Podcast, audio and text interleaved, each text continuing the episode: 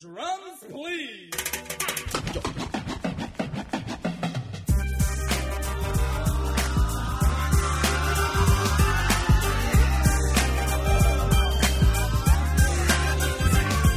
Oh, that's right. It might not be a little wiki wiki wild wild west, but it's summer summertime here on the Bladtcast. Summer in the city, that was a few weeks ago, but this is summer summertime. Welcome to the summertime blues installment of the Bladtcast. Bladtcast 186 on assignment. Agent Starling not with us, but on the other side of the glass, Captain EO himself at Jeff Duray. Give some big props to the people. Hey, people, props. Now back to more of the Bladtcast. uh, Christian Blatt at Christian DMZ. Make sure that you uh, like us on Facebook, the Bladtcast. Follow at Bladtcast on Twitter, and. Um, you know, it's funny because the most recent episode of the Bladtcast that's been posted, it was uh, one that we recorded a few months ago. It's kind of obvious to anybody who listened to it because Matt and Casey was in town in April. He did not fly back just for that episode, um, and uh, we kind of were waiting for Liev to come back in, and um, you know, he said a lot of really inappropriate things like he usually does. Mm-hmm. And I was a little bit worried about the episode. That's actually not why I kept it as long as I did. I kept it at first because we had, you know, we had like the X-Men episode. We were going to, oh no, we are going to do Civil War and then we are going to, you know, so we had like a few episodes that were planned around releases of movies. So I was a little bit worried about it. I listened back to it and I'm like, all right, I'm not going to take anything out, but you know, there's some pretty horrific things that he says, but it's all funny. And whenever I do that, whenever I worry about it, I'm like, oh my god, what are people going to say? Is this going to be when we get the hate? People are like, oh my god, Liev is so wrong. I love it. You know, like like women, like Melissa Price uh, Fry, I believe her name is. She wrote, Liev is so wrong, but I love him. You know, so it's like I forget that he's like this lovable jack. He's like Archie Bunker. You know, he says the he's, he's Eric Cartman. Uh, you know, he says the wrong things, but you're like, whatever. Not to, not to get too political, sure, but I wonder how much of that same crowd loves Donald Trump. Okay, that's possible, but uh, you know he's. I'm not. He, he, might be the Bladtcast Donald Trump, just nowhere near as successful. Well, no, no, no. And I only say that because it seems to me, uh, and, it, and it doesn't make any sense, uh, logical sense, why for certain people when people like Donald Trump, and I'm I'm more using him as an example than just him specifically, say wacky, crazy, dumb, ignorant, backwards shit that people are just like, oh, they're just so silly. Like they're just so funny for saying that horrible thing. And I feel yeah. like Liev is one of those people. Liev is definitely one of those people. And by the way, um, welcome to Bladtcast 187. I said 186, and I, I, I realized that that Liev episode was 186, actually. So this is Bladtcast 187. 187 on Undercover Cop. Exactly, which I think is great because uh, that, I believe, is the the police code for murder. Yep. Uh, and there was a movie starring Sam Jackson, I think, called 187. Yep. Yeah. it's a really upsetting part where they kill a dog, and I Ooh. almost turned it off. Yeah, because I mean, obviously they didn't kill a real dog to make that movie, but you still see it, and Anytime it's upsetting. they kill a dog in a movie, yeah. it's more upsetting to you, me than a million know, baby deaths. Our friend Richard Diaz would love that movie if they only killed a turtle during it. Uh, anyway, so uh, I'm just uh, sort of correcting things. This is the summertime summertime blue, but we're definitely reporting a 187 here. Also, missed opportunity to call me DJ Jazzy Jeff. Just I, sorry, I had to point. I, I, do need to point out that DJ Jazzy Jeff is on the other side. Uh, can we hear more "Summertime"? By the way, because uh, there was actually a reason why I thought to play it. Uh, because in the ramp up to Suicide Squad, Will Smith was on Stephen Colbert's show, and I didn't see it, but what I saw was a clip, and they were organically going to a commercial break, and you know they chit chat on those shows as they go to break, and uh, Colbert's band started playing the song, and Will Smith, without missing a beat, literally, pun intended, uh, walked over to the band and he just started rapping to the crowd. It's a great clip, and I think, uh, you know, if you love 90s era Will Smith, you should uh, check it out. You don't have to watch the interview if you don't like Colbert. Just watch this, and it's fun. You know, he's like, now just the ladies, and, you know, he's just, it's like he never stopped rapping, which we were having an interesting conversation about all this before we started, weren't we, Jeff? Oh, yeah. I was saying I miss like that 90s or the er, I guess earlier career Will Smith. I think he needs to go back to that cuz the last bunch of movies he's made have just been big disappointment. Yeah, and we're not talking about Suicide Squad because No. as we're talking, we haven't seen it yet. Uh, it's not getting good reviews, but uh, you know, I'm not that worried about it. I mean, you have a thought on that that you're just starting to think, you know, it's it's obvious. There, I saw a hilarious meme where it was like the greatest, uh, the greatest villain in the Marvel universe, and it's a picture of Thanos, and then it's like the greatest villain in the DC universe, and it's a picture of the Rotten Tomato thing. I thought it was going to be Zack Snyder, but I like that. But the tomato meter, yeah. there's like a petition online to uh, stop Rotten Tomatoes. You know, Well, because they hate all the DC Universe movies. it's it's. I just think it it's because uh, people, by and large, the masses, they want the happy endings. That's why those are so successful. And I'm the type, and I feel like a lot more of the hardcore. I, I'm not saying I am this type, but I would like to believe that all, uh, also the hardcore comics type. They like the darker ending. They like. I think that's why our good friend uh, uh, Agent Starling loves them so much because he probably enjoys that darker, grittier, Yeah. more realistic, sad, depressing. Which is funny because reading comic books as a kid, I always felt like Marvel were the way more depressing, you know, realistic. You know, it was like Spider Man can't pay his rent. But in the DC universe, everyone was a millionaire or had a great job. You know, like Clark Kent worked at a newspaper, Peter Parker worked at a newspaper, but you know, Peter Parker couldn't afford to eat. Whereas Superman, well, I guess he doesn't need to eat, or he just eats kryptonite or whatever. I know he can't eat kryptonite because it would kill him. Don't, you know, it's a joke. I- I- you know, you got so mad at yourself. I know. No, that. because I got mad at what people would tweet at me after the fact. But anyway, uh, and, and it's sort it's the re- the reverse for the movies, you know, which you kind of need to have sort of a consistent tone if you're going to have Ant Man, you Yeah. know. And well, I, I think I think it's clever because I I see it as this: you've you've the heyday for the DC cartoons felt like it was. I guess maybe early 2000s because that's when Warner Brothers had those two runs of the Justice League, Right. With the very popular like Batman's and Superman's. I think Kevin Conroy Batman and all that. Stuff. Right, stuff. that's the Batman animated series is is well, it's it's earlier than that actually because that was in the 90s. And then but there I- was but also the were the Superman, and then there was the Justice League, Right. Uh, and then Justice League. By the way, like again, because we always try to, you know, not have the two camps. What a great time for superhero cartoons that was, because that's when you had the X Men series as well. You had the Spider Man series, and they were all good. Whereas everything before, say, I don't know, 1992 was all garbage. Mm-hmm. You had the Super Friends. The what? The, why aren't they the Justice League? They they're in the Hall of Justice. Call them the Ju- no. They're the Super Friends, mm-hmm. and Spider Man and his amazing friends. You know who one of his amazing friends were on Spider Man and his amazing friends?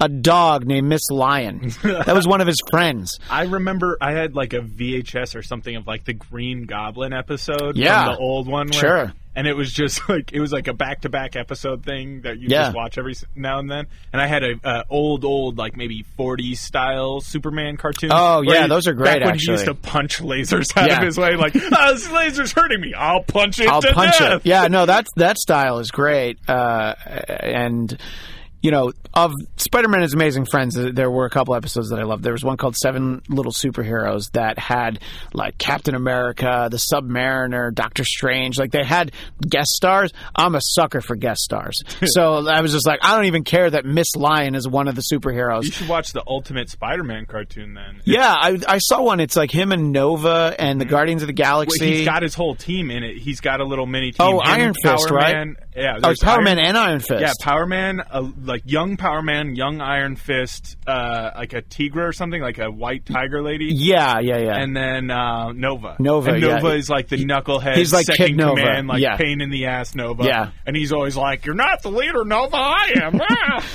Ah. Yeah, I know because I, I always yes, I watch all these cartoons because I love kids' cartoons. I, look these these are good cartoons. This is a good age for uh, cartoons as well, and uh, I, I I like to say that I I'm going to watch all these things with Felix, but if he leaves the room, I'll, I'll keep watching. Oh, yeah. So anyway, we went down a great rabbit hole because we talked about you know all this stuff, but to be fair, you know we don't we're not saying that we know that Will Smith in Deadshot what is something that's bad, but uh, to sort of belabor this point, I did look up his IMDb page, so I'll kind of go in reverse order for his most recent movies. Uh, Concussion, which I think It's a fine it's movie. probably a fine movie. It's it's an important his topic. accent was terrible. Yeah, I didn't see it, but I wasn't interested in seeing it.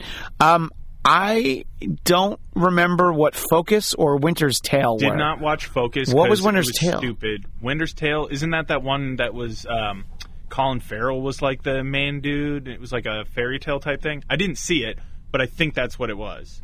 Uh, Yeah, Colin Farrell, uh, Russell Crowe. It doesn't seem like Will Smith is a big part in it actually, because he's not listed as one of the mains. But still, that's on his IMDb page. and then what was before that? Well, before that, uh, well, that movie was called After Earth, or as sorry. I called it, Welcome to After Earth. After and that movie basically stars this Jaden kid. should have punched him in the face. Jason should have punched him in the face. And I don't know, it, it it just looked stupid. And that wasn't that the movie that was secretly directed by M Night Shyamalan, but they took him off the poster because they I knew would not have been surprised. they knew by that he was box office poison. Well, because it has a stupid fucking M Night ending where it's like this scary Yeah. plant we're on that's so evolved to kill us is Earth. Yeah, and it's he- like, yeah, the movie's called After After fucking Earth. Yeah, and I think that he basically just lifted the plot from uh, Planet of the Apes. Uh, shout out to Rafe Gutman, Mark Hunt. He'll actually be on next week to talk about Star Trek with us. And uh, Planet of the Apes reference reminds me that he has a podcast of the Apes. So if you love the Apes movies, uh, make sure you find that. Uh, so before that was Men in Black Three, which I actually did want to see because I I love. I love those characters. I wanted to see it. They did a good job. I did not one. see it, but I wanted to. And then this crazy 21 Jump Street Men in Black crossover. I don't care how stupid that's. Yeah, that's actually happening. That's going to be a movie. It's a 21 Jump Street Men in Black uh, crossover movie. I don't even care that it doesn't make sense. What did I already say? I love crossovers. Great, I'm in. I don't care. You want to throw something else in there? BoJack Horseman. What is this? A crossover episode? exactly. So, uh, and then before that was a movie called Seven Pounds, which was that about. was a really good movie. yeah, I feel like that was like a serious movie. It was serious, And then was we really well we done. finally get to a movie that I saw, and I will say that I half liked. Hancock. The Mm. first half of the movie was great. And then there's a moment right in the middle where, you know, they realize that they'd been married before or something, that they knew each other even though he couldn't remember. Uh, and then that second movie that is the second half of Hancock was awful. I hated it so much. but I loved the first half. I'm like, this is great. He's like a sort of like, you know, rundown superhero, drinks a lot. Hey, he's Jessica Jones. Um, so that was good. I thought they were making a sequel for that. They are, and I'm wondering if the first half is going to suck, and then the second half will be great. So then I'll I'll just them? cut them together, and you know I'll get I'll get like a super cut, uh, just like I get my hair cut. Bang. Bang, bang, boom. Uh, anyway, so Hancock was kind of the last big one. Uh, I Am Legend, Pursuit of Happiness was a sweet movie. I, I'm not going to criticize See, it. that was back when I would go see every movie he Yeah. made because I was like, "Oh, Will Smith's in that. It's probably gonna Yeah, be because before that he did Hitch, which was you know was fun, whatever. Uh, I Robot, Bad Boys Two. But by the way, Bad Boys Two, Men in Black Two, we're now back to 2002. So we you know, took that big time off, and then he like helped make the second, the new Karate Kid movie. yeah, but right. he wasn't in it. Right. I know, and and there you know there's stuff like Bagger Vance, but then of course we get to Wiki Wiki Wild Wild West. So you know. It'd be great to see him in, in fun movies. And, you know, the funny thing is that this is not something we intended to talk about. Uh, but, uh, by the way, if you look at his IMDb, there are two movies announced Bad Boys 3 and Bad Boys 4, 2017 and 2019. So, Wait, got- okay, no, enough franchising. Can Look. we have original fucking stories? But here's the thing: we want him to be fun, Will Smith, and this is the only way that he's going to be able to do it. I guess is Okay, what they think. maybe fine. okay, uh, where's Martin Lawrence been this whole time though? Because I feel like this is more of a money grab Um, for him than anything. By the way, when do we get the Big Momma's House Madea crossover? Speaking of crossovers, Do you remember how Martin Lawrence movies always used to be hilarious to watch one time and then were and then completely and unwatchable? the, the second time you're like, "Oh, this is the worst thing ever." Yep. Yeah. No, oh, that's true. But anyway, so you know, this is the fun thing about doing the Bladtcast. You know, some of the other stuff that I do, it's uh, really geared towards specific topics, and you got to be focused. I gotta, I gotta spend like an hour talking about the New York Mets, which that's not really that much fun. But uh, I like to commiserate and share in pain, and maybe you're not a Mets fan, but if you're a fan of the old Dennis Miller show, uh, there is an episode of Mets Wrap 360 that I do for AfterBuzz. That'll be this Sunday.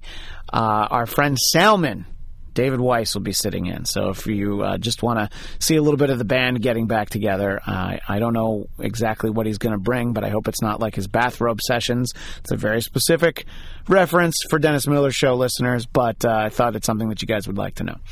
Anyway, uh, you know, Agent Starling has officially gotten too big to be on the Bladtcast every time we do it. I think that's Are you talking apparent. about muscularly? Because it's starting to get a little dis- just hard to be around him. And by hard, you mean Yeah, yeah, correct. exactly. Um, but yeah, no, no, he's he's get. I mean, he even told me that he's had managers and agents and things tell him that he shouldn't get too much bigger because he's not going to be able to be cast. And you know, the you know, you're not going to cast Will as your schlubby best friend. No, You know, because first of all, he he can't grow facial hair. because hashtag swole.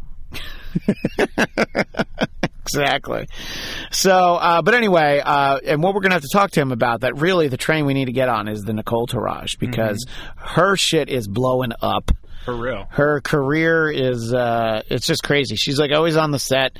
Uh, we'll somewhere in the future we'll talk about uh, my son Felix's first birthday. She couldn't make it because she was on the set, which you know, I mean, good for her. But Would you uh, say would you say she's a shooting star, Ling?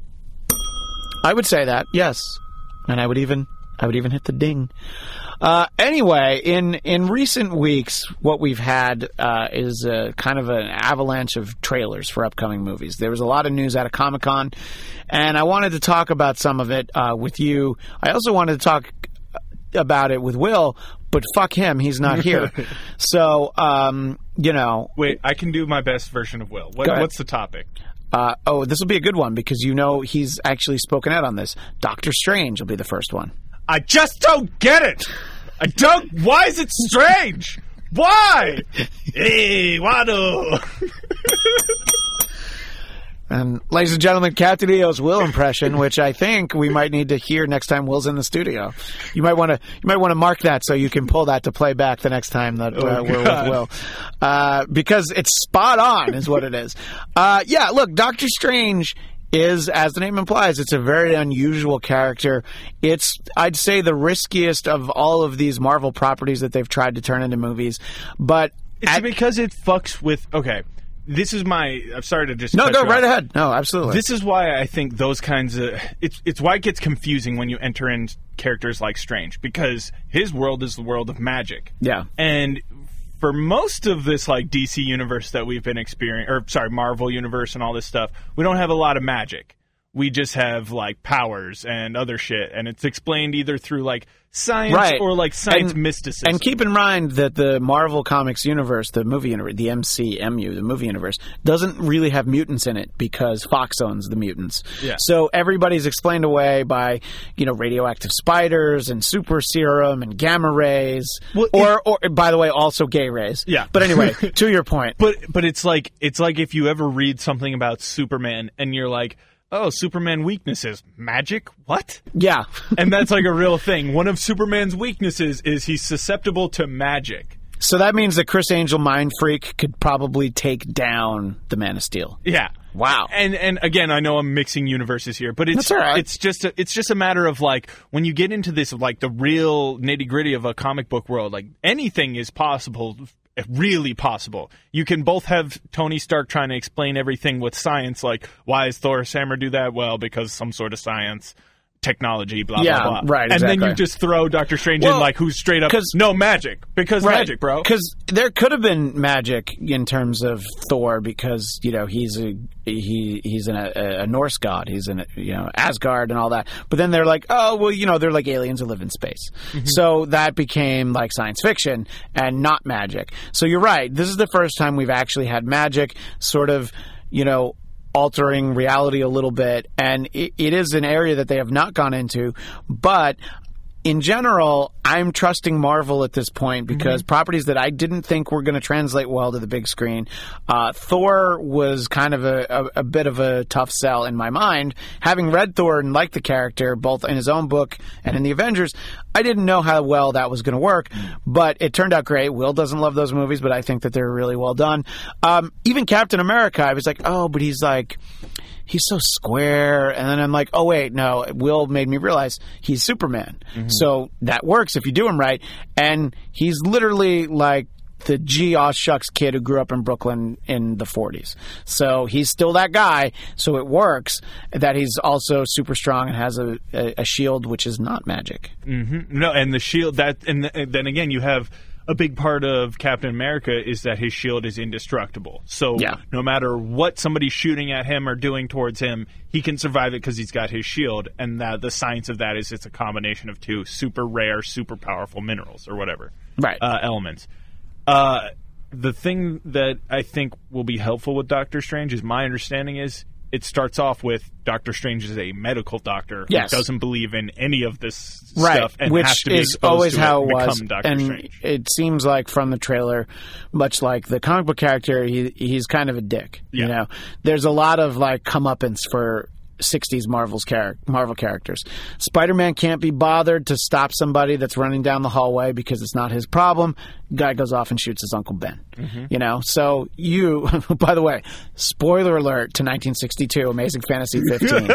Sorry, uh, Uncle Ben is dead. Um, But he lives on in boxes of rice everywhere. oh, man, this bell is taking a beating. Uh, uh, there's, there's some joke, but probably better left unsaid. If Bujenski was here, he would have said it. But look, it looks cool. It looks weird. Um, I, I've said this already, but Benedict Cumberbatch doing an American accent, I was like, you know what? He could have just been British. Like, stop. Like, Yeah. it- it- he does. So he lives in New York, but he's from he's from England. It's fine.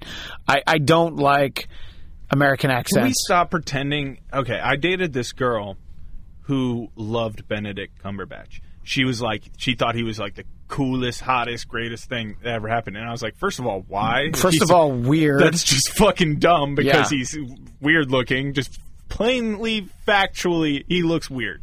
He's Yeah. got no chin, and he looks like a giant Gumby human. Yeah. Like, no. Very accurate assessment. Uh, but I just what's with him getting cast as all these like cool, yeah, con. awesome? Yeah, he's not Khan. I would never see Benedict Cumberbatch and be like, I bet he can fight well. I would be like, Yeah. his his level. He should have been Khan, except for when Khan gets in the fight with Spock, he just curls in a ball and Yeah, cries. like as Doctor Strange, it's like all right, a guy who needs magic to be able to kick ass. Yeah. I buy that more. But yeah, you're right. He, but he works as an intellectual. That's why he plays Sherlock, Sherlock, Holmes yeah. and the guy from the Imitation Game and all this stuff. He doesn't. He doesn't work for me as a physical entity who's like punching and kicking you. Like, Yeah. no, don't buy it. So important question. Uh, the girl that you dated who liked Benedict Cumberbatch, is she in your phone as cummed her batch, or is that not how she's in your phone? no, oh, okay. but Nice. but close. I did not look at you while I said that because I would. I knew I would have laughed at my own joke, and even I know that's obnoxious. She's the girl from the drive-in. Oh no! I was actually going to ask that first, but then I was so proud of my little joke that I forgot that I wanted to ask that. Oh boy! Uh, So no come. and by the no, way, no come for her patch. no come for her batch. Uh, if this were a comic book, there would be an asterisk when he just mentioned the drive-in, and then you'd look, and it would say, "See Bladtcast 155, all about EO." Dash editor, which is what I always liked because you know I, I always wanted to know what was going on in the other comics and like oh this is what this is referring to. Great, I got to get Bladtcast 155. So I might need to like come fish around your garage at some point because I heard that it's filled with comic books. Three thousand. What yeah. happened to me is, so you know, I read I read that graphic novel for the sequel for Fight Club, right? Yeah. Uh, what's the guy's name? Chuck. uh, Chuck Palahniuk. Palahniuk. Yeah. Uh, I really enjoyed that, and as a medium, I haven't really read a ton of comic books, but having read that graphic novel, it really made me appreciate the medium and how just things can be done interesting. It's Sure. just a whole different way of reading. So now I've been on like a whole comic book kick, and I've been reading a bunch. I bought that Deadpool kills the Marvel universe. Right. Which sounds like it's great. Have It you read it already? Yeah, yeah, I got it. I got it on Sunday, the day after uh, Felix's birthday, Right. And then read it like at work. Loved Of it. course, And now work. I've been. I found a. I found a grip of Civil War uh, comics that I had gotten from my friend. And I just read a bunch of the Wolverine Vendetta Yeah. like, little run, and it's just so interesting meeting these characters in their original form. Because Yeah, I mean, I th- I have a few things that are easily uh, loanable, uh, like the trade paperback of the Dark Phoenix saga, which is probably one of the best stories ever. I believe that the trade paperback is Uncanny X Men 129 through 137. And again, sometimes I like to flex my nerd muscles and show that I know issue numbers. Uh, 129, the first appearance of Kitty Pryde. 137, spoiler alert, something bad happens to Jean. I'll just uh, let you figure out what happens.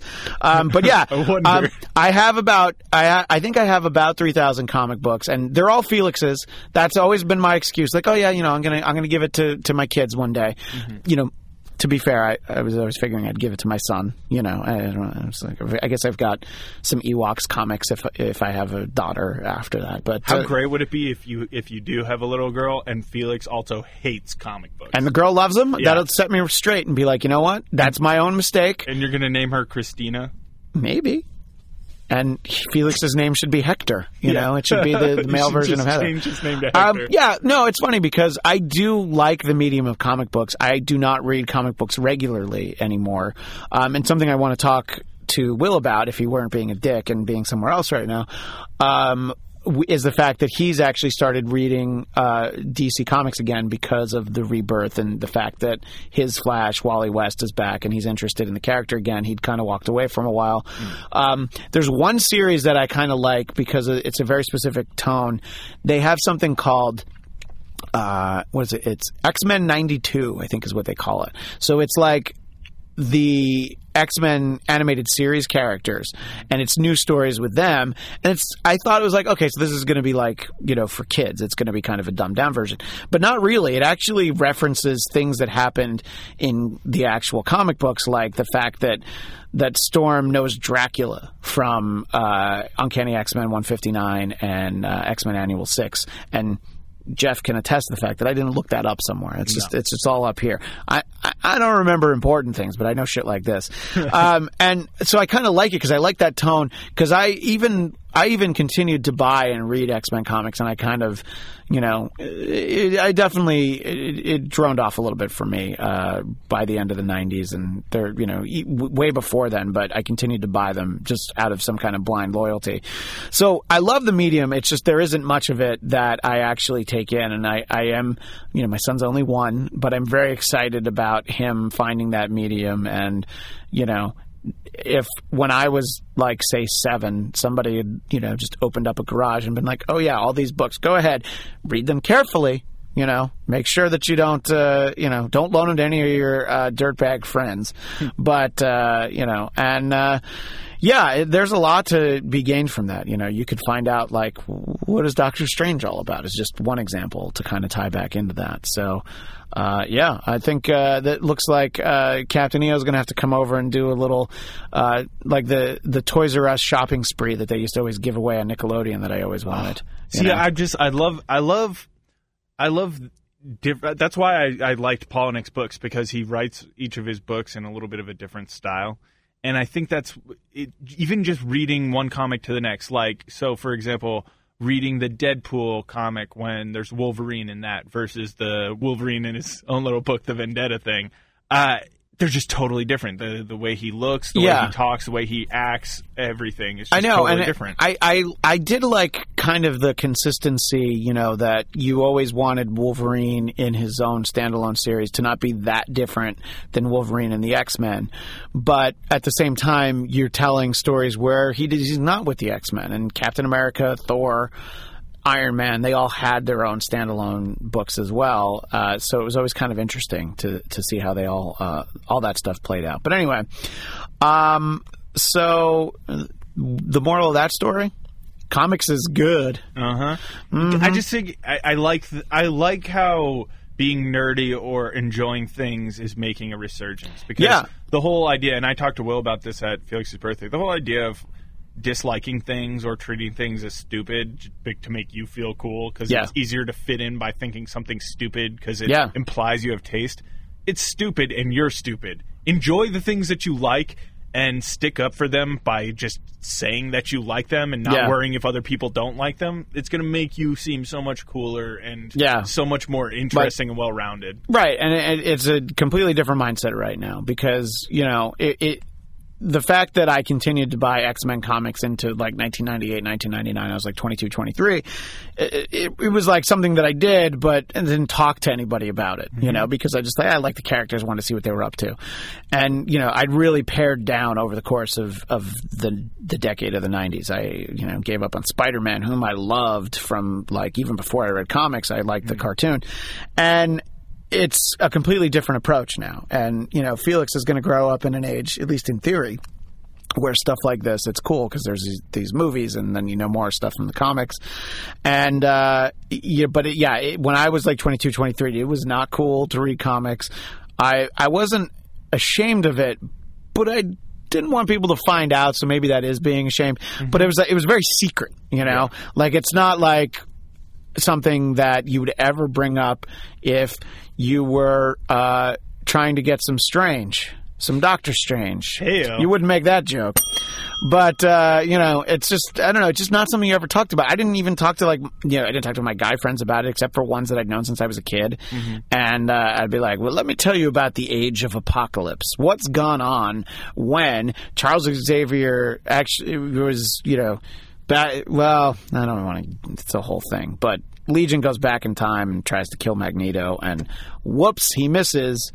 Accidentally kills Professor X, and you want to talk about divergent timelines? Uh, if you kill Professor Xavier, uh, shit gets all bent out of shape, and literally Magneto bending metal reference. Right, bang, bang, bang. yeah. yeah. But uh, you know, sort of a, a, fascinating thing that they they of course undid. You, you can't change forever. I mean, I guess both Marvel and DC have tried to reboot their series forever. But anyway, so that's kind of the point, though, as we're referencing like news that came out of Comic Con, is that Comic Con is not what comic conventions were when I was a kid. When uh, God bless my mom, she would take me usually once a month to a Holiday Inn in Wayne, New Jersey, because you, you, didn't go into the city back then in, in the mid to late '80s. You just you just didn't do it from uh-huh. where we uh-huh. lived.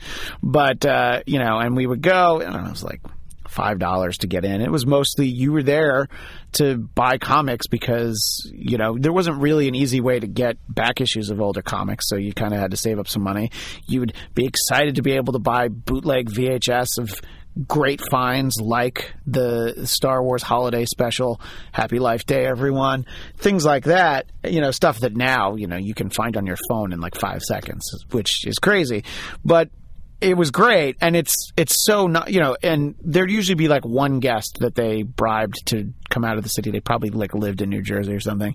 And i remember uh, meeting people like Klaus Janson, who was the artist on the monthly Punisher series, not the limited series that Mike Zeck did, but he did the monthly. So I had him sign Punisher number one. I don't know what it did to the value of it, but I'm always like, well, that's kind of a cool thing to have. And I didn't have him sign the cover. There's like a cool picture of the Punisher, like a full page. And I'm like, yeah, can you sign it right by his foot? Just because I'm like, that looks cool. So I could put my hands on that. And you know, if you if you start rooting around in my garage for Punisher comics, you'll find that one. Dope. So it was fun, but it's like that's not what Comic Con is now. That's kind of the point I made. I had a ton of fun. I went to Comic Con five years ago, but it was not like that. Sure, there were comics that you could buy, mm-hmm. but it was all about movies and stuff that's not even really attached to the world of comic books. Yeah, I have this weird relationship with current day Comic Con insofar as I'm totally fascinated by it and it looks so cool and a couple of years ago, it really seemed like something I would totally want to do.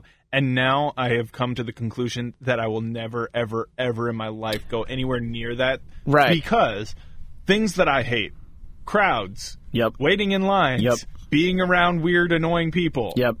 What do you do at Comic Con? Okay, but there are scantily clad women, and I think you might have a little bit of a history where you like that. I do like that, but right now I'm in a look don't touch, so it's basically. Pointless. So what's the point? Yeah, it's right. like it's like going to the zoo. If I can't ride the fucking rhinoceros, why do I even go to the zoo? Mm-hmm. That's why I go to the wildlife park in San Diego and just jump off the car. Um, let me ask you a question though, which I was going to pose to you and Agent Starling, but again, he doesn't like us.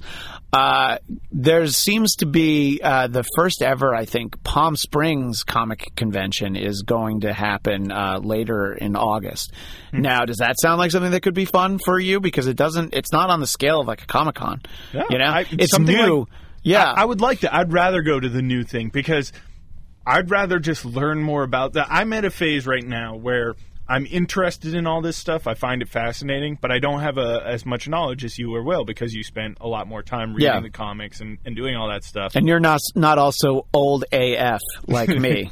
Yeah, well, I'm the That's a same reference age for the kids. AF. But in fairness to you, I'm the I'm older than Will, yeah, it's true. and he knows way more than I do. I mean, by like a month or two. Yeah, but still, you know. Uh, no, your your birthday was in July, and his birthday's in November. You're way older than him. yeah, he's Yeah. basically a child. Yeah, but anyway, exactly. Uh, Again, and he also can't grow facial hair. yeah.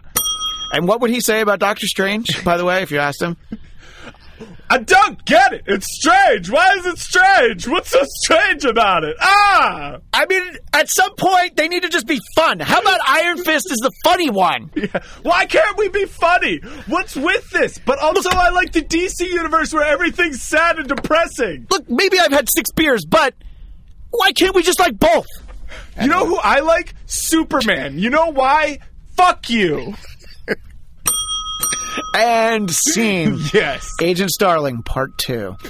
Uh, anyway, yeah. So it, it's it's like you get cool stuff that happens in Comic Con, but at the same time, I was at home and I saw like, oh shit, there's a Doctor Strange trailer. And now there is stuff that didn't leak online that we didn't get to see, like footage from Guardians of the Galaxy 2. There's stuff, but for the most part, we got to see everything. Like the TV series for Legion, which is kind of, which not even kind of, it's an X Men spinoff, but there'll be no X Men and no references to them in it because it's by Noah Hawley, the guy who did the TV version of Fargo, and he's like, probably, I'm, he didn't say this, but in my mind, he's like, superheroes are stupid. My friend plays an archangel in Preacher.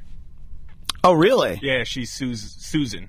Oh, Susan wow. I, I have every episode of Preacher except for the first one, which I actually watched. I have them kind of backlogged Yeah. because, you know, my friend Roxy, she does the AfterBuzz after show for Mm-hmm. Preacher, and she actually said it's really slow. It's going to be a good binge. And I'm like, great, I'm waiting for the season to end then. And the go. season just ended. So Perfect. I do want to watch it. binge. I haven't watched it, but I But your friend is, uh, so she's an archangel, and you said her name is Susan. Susan Okay. Archangel. I So- think she's in the third episode. Okay. Well, I, it won't be too long like- before I get there. There was just like a thing I, I, I had seen randomly on Facebook where somebody had um, her actually her sister in law, who was another friend, because the three of us were best friends in preschool, uh, had posted a screen grab where it was like talking preacher or whatever, and it was like actress Juliana Potter at like four foot nine plays the archangel Susan.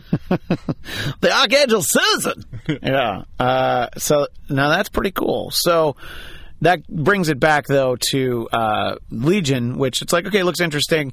Uh, it's a fascinating character. So what you don't know about Legion is that he is Moira McTaggart's son, and you know she's very familiar to people who even Did just she bang Xavier? she did, but um, David is is Legion's name is not their son. I actually remembered it that way, and then realized I'm like, no, that just it was sort of convenient memory in my mind that it's actually her son with someone else. And when he's in her office in X Men Apocalypse, uh, that is Legion's father, David's father. And anyway, the- Wait, in the movie? Yeah, yeah, yeah. yeah. The, he's like looking at pictures. There's a military guy. Oh, Yeah. So it. that's sort of like a bit of a, you know, inside Easter egg thing I'm that sorry that I stole your memory. yeah, I know, right? It's like whatever. And it's like yeah. Uh, but anyway, so yeah, Legion is the, actually what, you know, that's that show. Legion's the one who travels back in time and tries to kill Magneto to make the world better and whoops. So So you're telling me that the X Men stole the Flashpoint paradox? except that it happened in 1997, so I don't Oh, know I don't so- know when Flashpoint so happened. one- I just love that they both steal from each other. So yeah, oh, so blatantly. You know, Both like back and characters and, stories and, you know, like- events. ah, yeah. but yours sucks and ours is great. Yeah. Well, you know, I had a whole I had a whole uh, Facebook conversation about why Secret Wars was better than Crisis on Infinite Earths because Crisis on Infinite Earths these are both like 1985. Crisis on Infinite Earths uh, was basically designed. Excuse me, as Will Smith would say, Crisis on Infinite Earths was designed to basically clean up a mess of too many alternate realities and Earth twos and threes and sixes.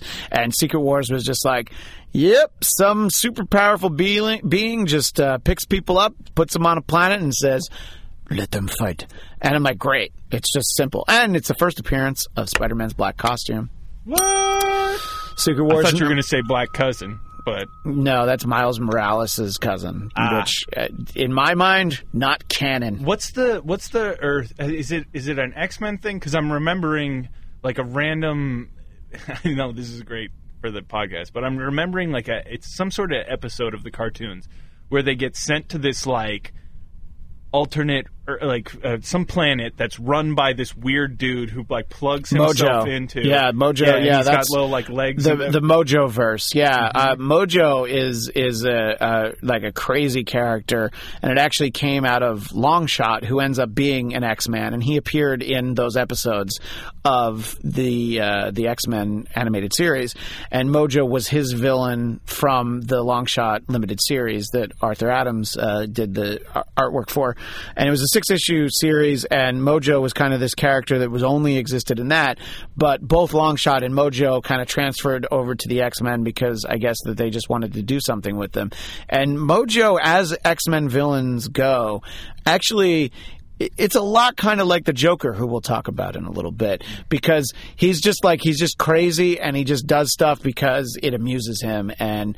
like he turns the X Men into babies at one point in X Men Annual Number Ten, the X Babies. he's the Yeah. one who he like feeds off of the people watching his Yeah, fights. he's like the TV shows. So it's like a precursor to present day reality television, basically.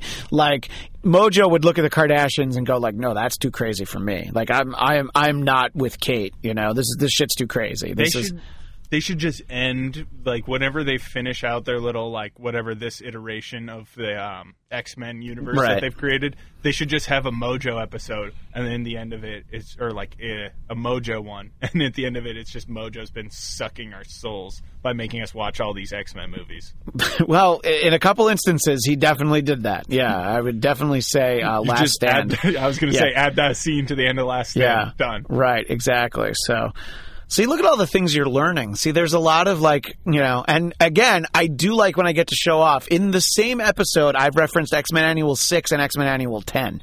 So this isn't just issues. This is like once a year the annual comes out, and it's like, oh, well, you know, X Men Annual 9 is going to be a story with Loki, and, you know, so it's like they were events. And it was like also because they figured in the summer, kids had summer jobs, so they could waste more money and buy like a, a double sized issue that also came out. Mm-hmm. And when I was a kid, uh, they started coming out bi-weekly. So every two weeks, you get issues of X-Men and Amazing Spider-Man.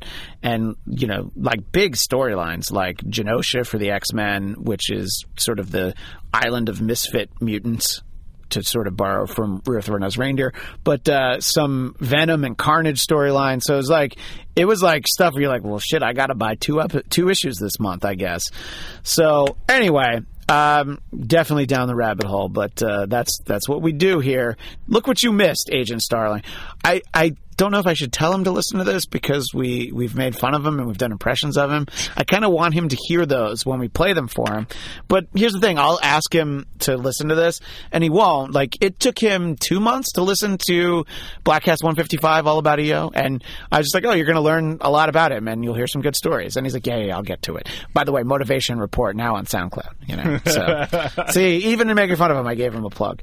Um, anyway, uh, so oddly enough, we're actually talking about things that happened at Comic Con. Uh, the news came out that Brie Larson's going to star as Captain Marvel, who it seems like it's more like Ms. Marvel, but Ms. Marvel is such an antiquated terminology. It's such a 70s name.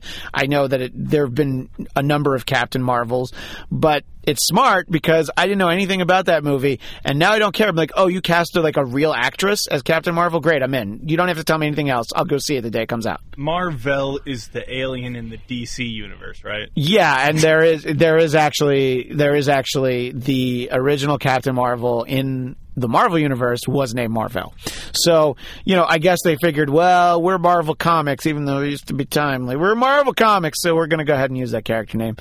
Um, and um, let's talk about speaking of the DC universe because uh, there was a trailer for Wonder Woman, which even people who are not excited about the uh, DC cinematic universe, the Zack Snyderverse, all kind of concede that Wonder Woman was great in Batman vs Superman. People are excited about this movie. The trailer looks great.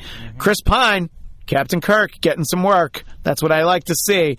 Uh, what do you think of uh, of Wonder Woman now that we've had this trailer, which gives us at least a little bit more, a little I, taste? I loved the trailer. I, I it made me excited for the movie. My first instant reaction I remember as soon as I watched it was finally a female superhero action movie that I'm actually buying. You know, you, I've seen so not Elektra. yeah, not Yeah. Electra. well, you just see so many of these like female superhero movies or female like secret agent or whatever, and and they beat the shit out of these guys by doing like spinny moves and all this other stuff, and you're just like, okay, that dude's six six, three hundred pounds. I don't care how fucking athletic you are as like a five foot five woman. He's just bigger than you and will crush you. Like that's how fights work. That's why in boxing and other like M- MMA, they don't put in the like five six, 150 Right. pound guy with the 400 pound guy. And but the great part about Wonder Woman is she is that strong. This Yeah. character is meant to be that strong and powerful. And when you when I saw those little bits of fight scene in the trailer, I was like, I buy it. I buy that. Absolutely, she's kicking yeah. the shit out of these guys.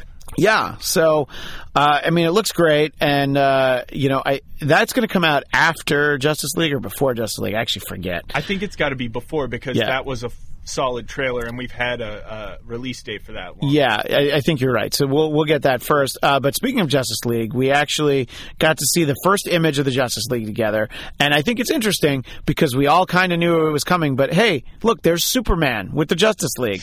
I thought he was spoiler alert. Dead, uh, but I guess not because he's in Justice League. Except, of course, we all knew he was in Justice League. They oh, they blew their wad with Doomsday way too far. I know, like save him for like five movies from now. Yeah. You know what I mean? Like it's such a great villain. you look the the great part about Doomsday was uh, to me was always meant to be something that can actually kill Superman or Yeah. or for uh, as far as we can tell kill Superman because that was to my knowledge the closest he ever came to that was getting the shit beat out of him by Doomsday until his heart gets so slowed that like he barely is alive and then he comes Right. back to life. It, he's always meant to come back to life. We always knew he was going to come back to life. Don't waste Doomsday in, in movie two. Right, and movie two, which was already way too busy. I'm not even going to talk about the cameos of the Justice League. You just you already had Lex Luthor. That is enough, by the way. You can. It's okay. This is the first one We with could have Lex just Luthor. yeah, we could have just been introduced to Lex Luthor. And then if you want to have him fight Batman, that's fine. Okay, Yeah. but that's it. That's you didn't need anything else. Batman should have been. It should have really. What I would have liked in this movie or in in the second one, Batman versus Superman. yeah, Batman vs Superman, is if it was really more of just a Superman movie.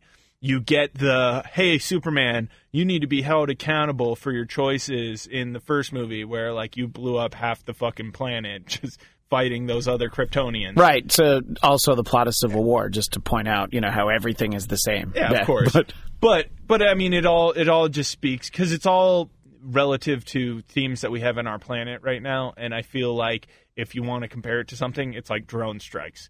There's basically Yeah. no accountability and like all this power, and there's no way for these people to fight back.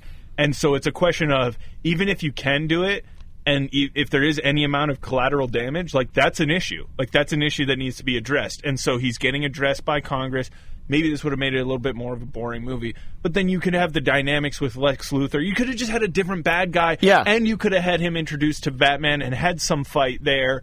But it could have been a little bit more ancillary, and you definitely didn't need to name the movie Batman vs Superman when we know that that fight is not the main fight. Right, exactly. It's Batman meets Superman. You Yeah. know, it's like it's it's look, since I talked about how much I like crossovers, it's not the Flintstones versus the Jetsons, all right? No. It's the Flintstones and the Jetsons. You know, that's that's what we really want. But anyway, see, and then it, it always goes back to that. But the Justice League trailer uh, does look cool. Uh, Will had an observation that he would make if he was here and not being an asshole. By the way, he's like having dinner with a friend. It's not like he's too big for us, but he'd like he's like, oh, he, he's so cute too because he's like, oh shoot, I'm having dinner. with I'm like, whatever, it's fine. We'll we'll see you next time. But And you you told us like two days ago. yeah, I know because I was like, I was just like, oh yeah, uh, I want because uh, big announcement. Coltrane will be in town in the very near future. So uh, later on this month, you're going to hear some Coltrane. So I wanted to line up that one, but then I'm like, oh, but before Coltrane comes in, I want to talk about, I want to talk about uh, some of these Comic Con trailers. I want to talk about Star Trek, which you'll hear next week on the Bladtcast. Will's also not around for that. Will also saw Star Trek Beyond, but uh, his opinion won't be factored in. Are we waiting for him to talk Ghostbusters?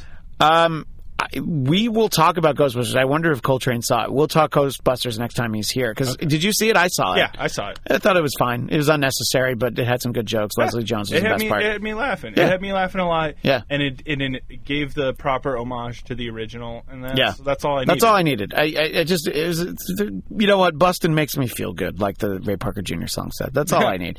And um, Boston makes me feel good. we will see what uh, Will has to say. You and I both know how Will feels, feels about Ghostbusters, but uh, I love how Will is just Will never stop defending his DC universe stuff. Yep. And, it's And then he shits on everything else. Shits on everything else if it has the slightest flaw Yeah. or isn't exactly the way he liked it as when he was a child. Like Jurassic World is a piece of shit because it's not Jurassic Park. Yeah, well, it's called Jurassic World, not Jurassic Park Two. so suck it. Yeah, exactly. Um, anyway, Sorry. no, it's all right. But the point being, what I was going to mention, because I said Will, uh, he pointed out that the Justice League trailer, it's like mostly jokes because everybody's like, "Oh, these movies are too serious. They're they're not funny." And I always, to kind of try to wind him up, I'll always be like, "Yeah, don't they have mem- memos that say no jokes in the DC movies?" And he's like, "There's jokes in those movies. There are jokes." Why is he so strange? Anyway, I just I wish I wish that they had just blatantly ripped off jokes from the Marvel. like you like like if Aquaman's just like he's like, "Hey, who are you?" and he's just like, "Fuck you." And then Batman was like, "Language." yeah, that'd be that'd be great. But look, it, it looks good, and uh, I don't know. It's you know what? It's going to be some great superheroes and Aquaman getting together. Yeah, I always shit on Aquaman, but I, I haven't been convinced that he's cool yet. He he looks kind of badass, but he also he just looks like he Khal just Drogo will ride a horse Yeah. and a seahorse. I could just hope that he's his Game of Thrones character riding a seahorse in the ocean. Yeah, That's right, all exactly. Uh, but it was great to see it, and I'm like, cool. And again, I didn't have to go to Comic Con to see it. Um, one last trailer before we uh, talk about something uh, for the rest of the episode that we both watched. Uh, there's a trailer for Lego Batman, and Oh, so good. it's so cool, and it's like. The idea that he forgot that he adopted Robin, that he did it like as a joke. And Robin is like exactly how I think of Robin. I don't think of Robin as like a cool character. To me, Robin is one, Dick Grayson, two, Burt Ward from the 60s Batman show. Like, he's never cooler than that, period. He can't be. Like, the Joker killing Jason Todd Robin, I'm like, whoa, that's too much for me. I, I'm not in on that. You know, spoiler alert. Spoiler alert. I thought that was part of the killing joke. So when I watched it, I You was like, like, "Wait, where's doesn't Robin, Robin- and why does yeah. he get killed?" Right, exactly. But that I actually forget what that st- that story I think is called "The Death in the Family," uh, where and it was like Jason Todd was a very unpopular Robin, and they let people vote on like a 900 number. You had to call in, way to make money, ka-ching, Yeah. and you got to vote, and you're like, I fucking hate Robin. I hope the Joker kills him. And then you're just like, whoa! I guarantee that they were like, oh, we didn't think that was going to happen. Okay, I guess we're ki- I guess we kill Robin. You know. So uh, anyway, you know, let's hope that they that Marvel never does that. It's like, should we kill Foggy Nelson? No, I love Foggy Nelson. Don't do it. Then they made a new one called the Killing Her joke, where he also rapes Robin after killing him. Probably. I'm not not to hit the bell for that. it's too dark. Um, but anyway, Lego Batman looks fun, uh, very lighthearted, and that is not what we see a lot in Batman. I can't wait for the Zach Galifianakis Joker. That's oh, that's who he is in that. Yeah. Is he's the Joker? Um, And yeah, I think Michael Cera's Robin. Ro- yeah, Michael Cera's Robin, and obviously Will Arnett is Batman again, like he was in the Lego movie. So that's going to be fun. Great, you know. I loved the Lego movie. I, I That was Legos, and I just thought that was like that was so well movie. done, and the fact that like Batman shows up, and you know Han Solo shows up. Spoiler, uh, but anyway, so you referenced it, and we were talking about Batman, and uh, you know, in our final minutes here, I did want to talk about the animated movie for The Killing Joke, which there had been a lot of excitement, and a lot of build up for, and I feel like in talking about it we don't really need to say spoiler alert, but it is actually different. There's like a, actually a whole part before the the graphic novel story starts. So there are some things that might spoil it if if we talk about it and you don't know and you're waiting to watch it. But for the most part, the things that happen in the movie happen in the comic book. The the main things that happen. So I don't think we're giving that much away. There's like one thing that it, it's kind of been reported widely. But anyway, so now we're past the part where I warn people.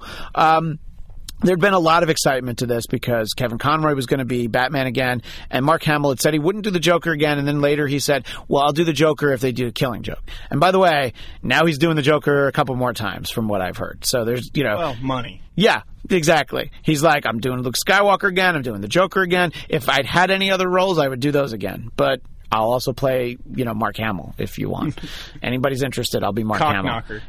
Cock knocker. Speaking of Jay and Silent Bob Strike Back, we were talking before the before we started.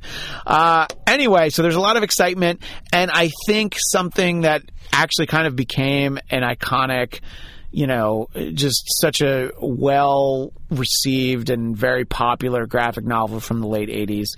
You know, I, I think Tim Burton said that that portrayal of the Joker kind of inspired, you know, at least not that the Jack Nicholson Joker is really quite like that, but it sort of was in his head as they were shaping the Jack Nicholson Joker in the 1989 Batman. Uh, and, you know, look, it's an Alan Moore story. Uh, so it's going to be dark, and you know the story. Even if you didn't read the story, you kind of know some shit that happens in it. Which one did Frank Miller do? Frank Miller did Batman did Returns? Uh, yeah, Dark Knight Returns. I think he also did Year One. Okay. So yeah, though yeah, and they've done animated movies of The Dark Knight, which I know They you've seen, and I I, still I have haven't seen. I still have not seen those, and you told me like many black casts ago that I should watch them, but. You know, maybe now they're easier to find through slightly less than legal means. Mm, Who knows? But uh, I do want to see those. But the I issue actually with spent a day once just watching all the new DC animated movies by just finding them online. Awesome. I'm well, it's just too much of a pain in the ass You're to gonna them go- elsewhere. Yeah, you're gonna go buy the DVD. Yeah, You like, gotta- look, if you offered it to me on DC for like a dollar rent for a single watch, even, Yeah. fine, done. I'd pay a dollar. But I'd, beyond that, I'd buy that for a dollar. Bam. Uh, yeah. So anyway, all that ramp up, um, uh, and, and I'll just go first. I think it was really well done. I think that it is a very dark story, and you don't usually get to see that in animation, you know, because it's usually designed to be broadcast on TV. And if it is for the movies, it's still kind of like, you know, TV friendly, essentially. And this doesn't go too far, you know, like what you see isn't disturbing. I mean, I'd say that this is like firmly PG 13. This is not an R rated Batman movie. Um, and I think that's good. I don't think that, I think you alienate too much potential audience when you do that.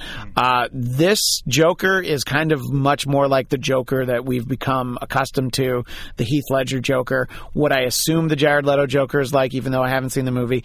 You know, there's that Joker where he's like, he's not he's not Cesar Romero. He's not a clown. Like he's fucking crazy and he he revels in the fact that he's so crazy and he acts out on it. And you know, he does terrible things and he's trying to make a point about how he has a great monologue in the show, which is also in the comic, about one bad day. And it just takes one bad day for you to go crazy.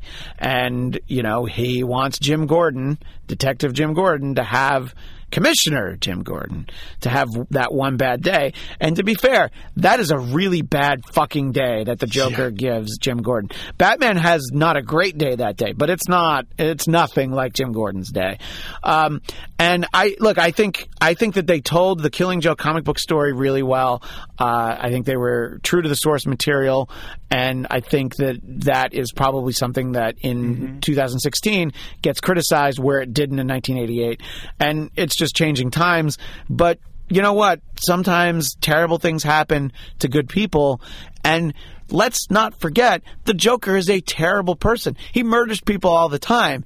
So if he does something that seems a little bit more inappropriate, which we'll get into about whether or not it actually happened, uh, you know, that's the sort of thing.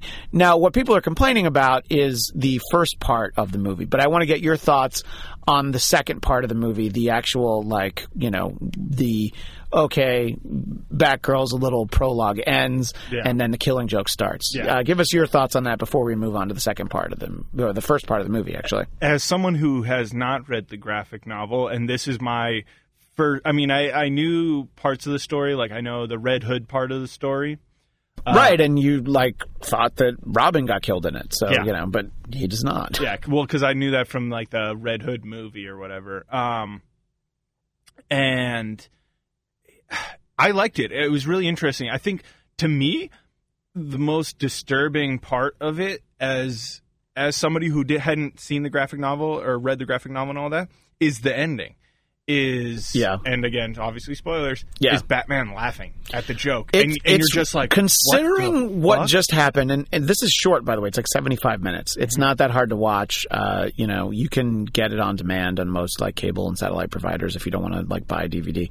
Um, it's seventy-five minutes, and yeah, it's interesting that they're at a point in their relationship where it's like, so the Joker even says like, "So you're gonna rough me up like usual before you throw me back in jail?" He's like, "No, not this time," and he like wants to talk about like, "Look, we need to get past this point. One of us is gonna kill the other, and I I don't want that. Let me help you." And he's like, "Nah," which is good because I don't want the Joker to accept his help, mm-hmm. and I don't want him to accept his help and then try to shoot him, and then Batman has to shoot him. You know, It's And- just it was so real. Yeah. I feel like this was a Joker who could really exist. This Yeah. was this and, and I think that's the whole point of the the whole one bad day and the storyline. And and this is why this is one of the only times we get this definitive look at the Joker and understand him. We see this backstory, we see what led up to him becoming the Joker and everything.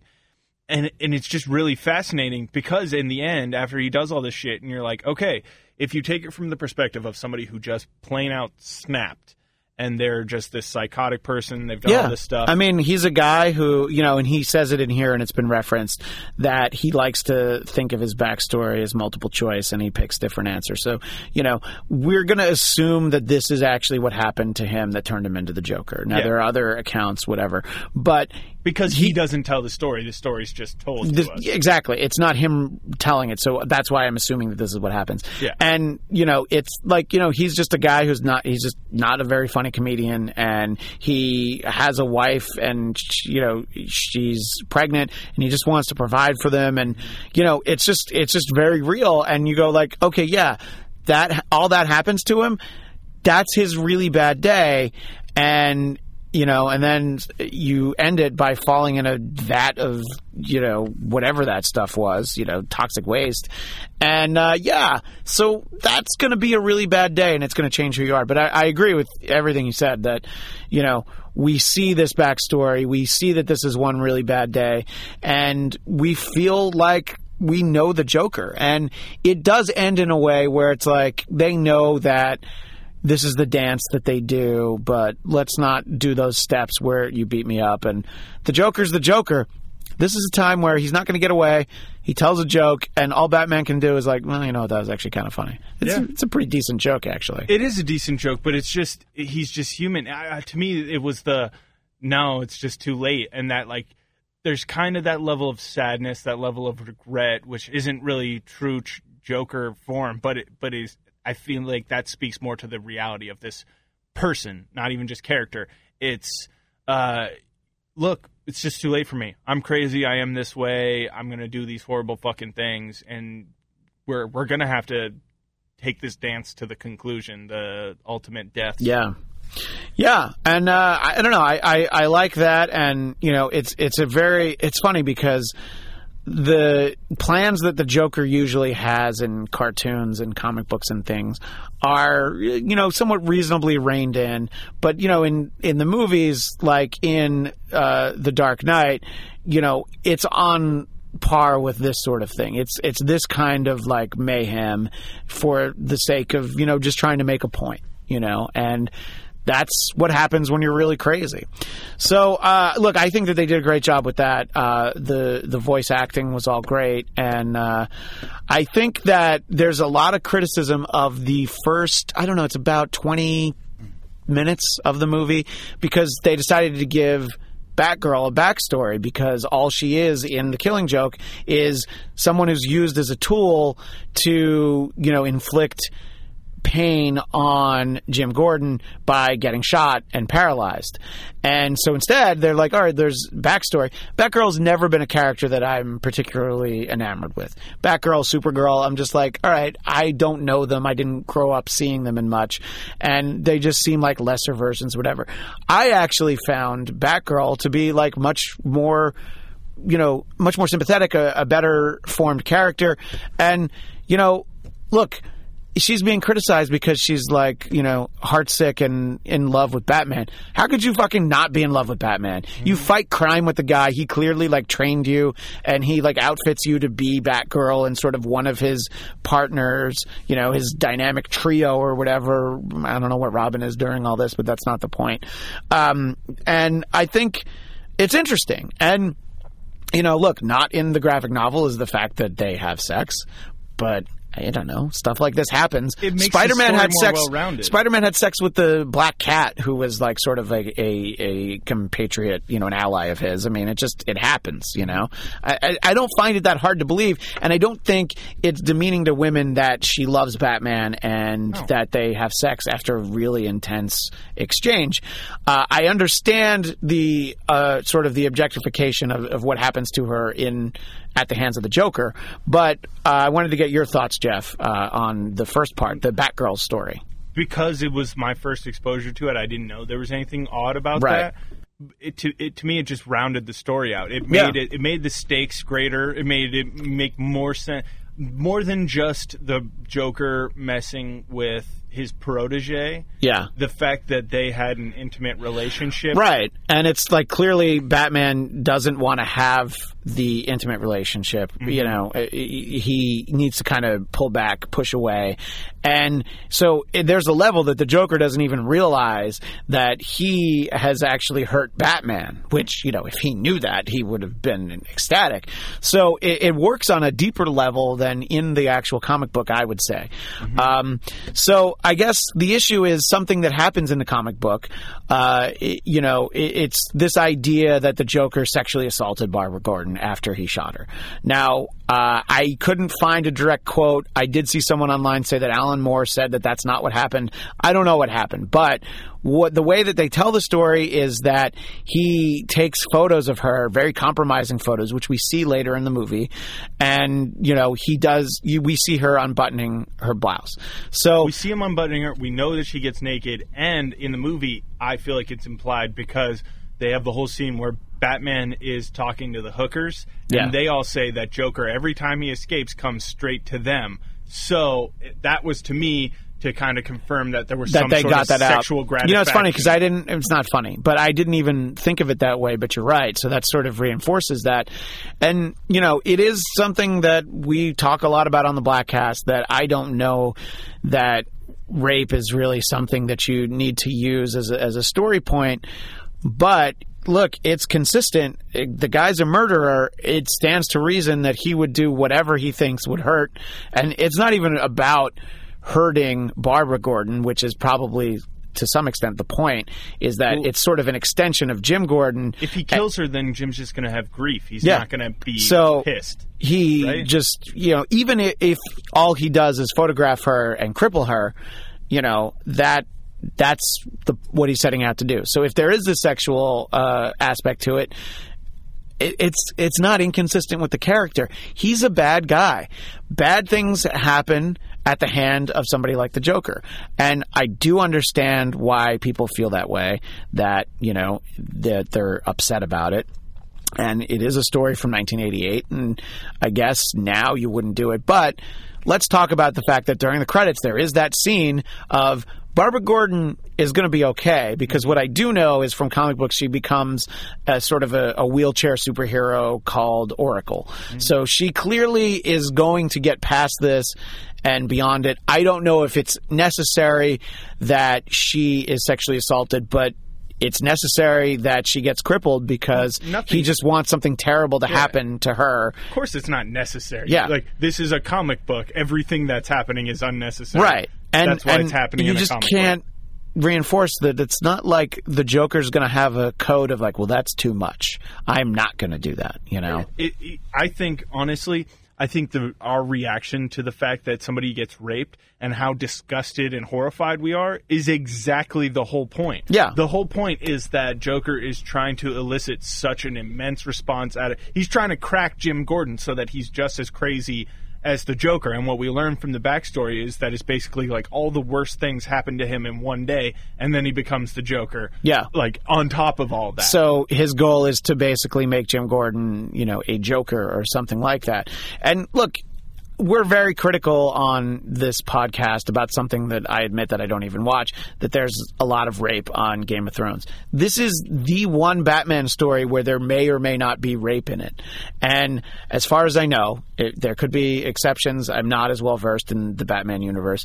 And I don't think that they took it lightly in telling the story. Now, there's sort of a behind the scenes story that uh, the editor at DC Comics, uh, Len Wein, or Wine, I assume is how you say it, who, complete aside, created the new X Men. But anyway, uh, that when asked if it's all right if if the Joker paralyzes Barbara Gordon, he supposedly said, "Sure, crippled the bitch," which you know, it's it's sort of like hearsay behind the scenes. It's not in the story, you know, so it's uh, whatever.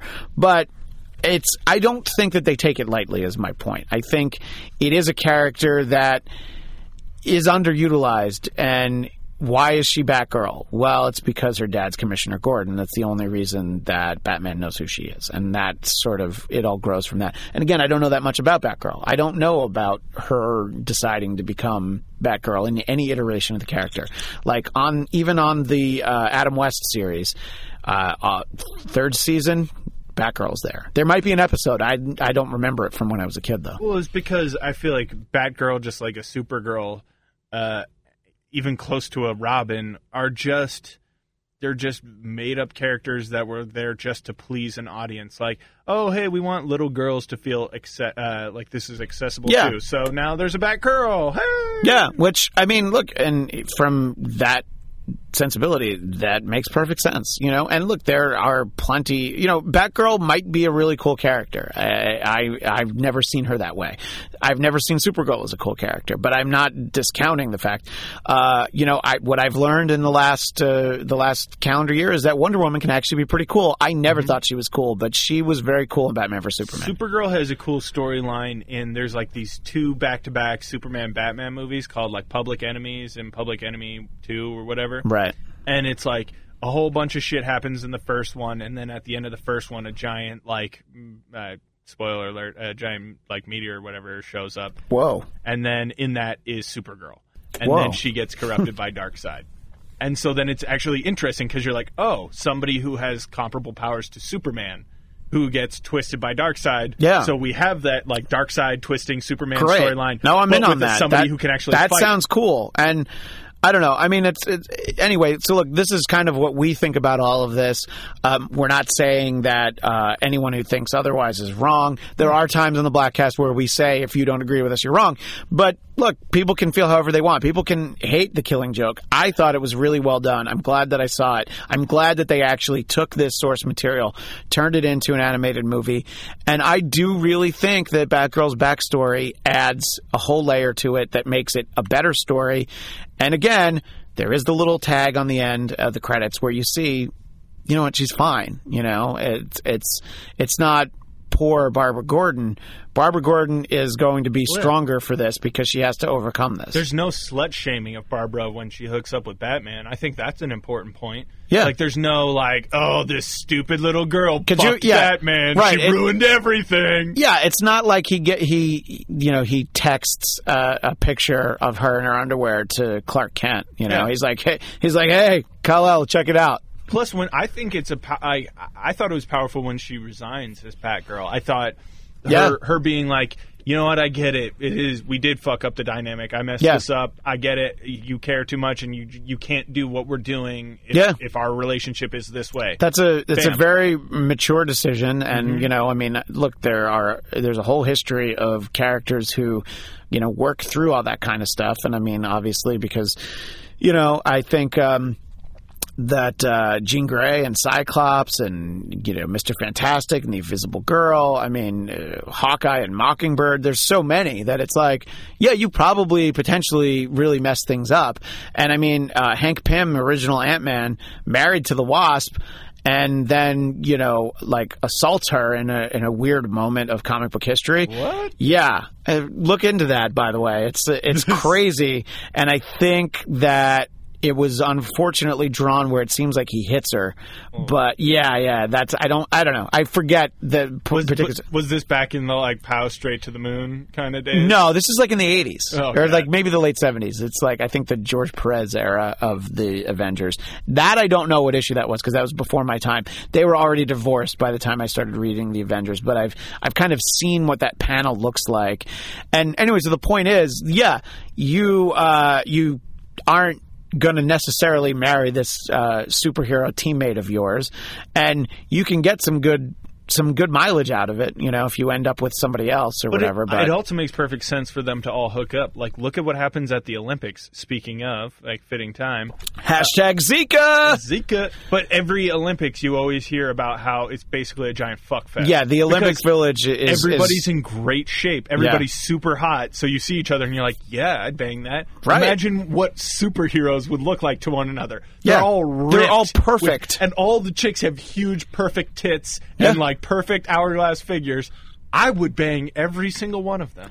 it's so messed up that Colossus, who's like 19, I think, dates Kitty Pryde, who's like 14. You know, like he, yeah. You you know that's how messed up it is when you live under one roof. You know, they. You know, hey, I didn't write those stories. I'm just stating a fact. Do you think that Mystique could like change her body into like adding extra vagina and then like do porn where she's like You know, if I ever get Chris Claremont, uh, longtime X Men writer, back on the show, question number one will be: uh, you know, my friend Jeff wants to know, can Mystique add extra vaginas? It would basically be I'd just think of a bunch of female characters and I would ask about their vaginas, just like uh, in that scene from Mallrats when he's asking about all their dicks. Right, right. So, like when Mister Fantastic has sex with the Invisible Girl slash Invisible Woman, if she's invisible, Can he see it? can he see it? And does his fantastic stretchy dong become invisible when it goes inside? I don't know the answer to these questions. These are the kind of hard hitting issues that we address here on the Bladtcast, and we will uh, focus this kind of laser like precision on Star Trek Beyond on our next episode. We're going to have a couple of guests. Uh, my friend Tom Kelly, who has not been on the Bladtcast for a while, uh, and also our pal Rafe Gutman, aka Mark. Hunt uh, will also be on. Uh, so for Captain EO at Jeff Duray, I am at Christian DMZ. Mr. Christian Bladt is myself. We're at Bladtcast, and of course, the Bladtcast on Facebook. We will see you next time on the. Desperado, rough rider, no you don't want nada. None of this, six gunning this, brother running this, Buffalo soldier. Look, it's like I told you. Any damsel that's in distress, be out of that dress when she meet Jim West. Rough neck, so go check the. Watch your step and get a your side. Swallow your pride, don't let your lip react. You don't wanna see my hand where my hip be at. With Artemus from the start of it, running the game. James West, taming the West, so remember the name.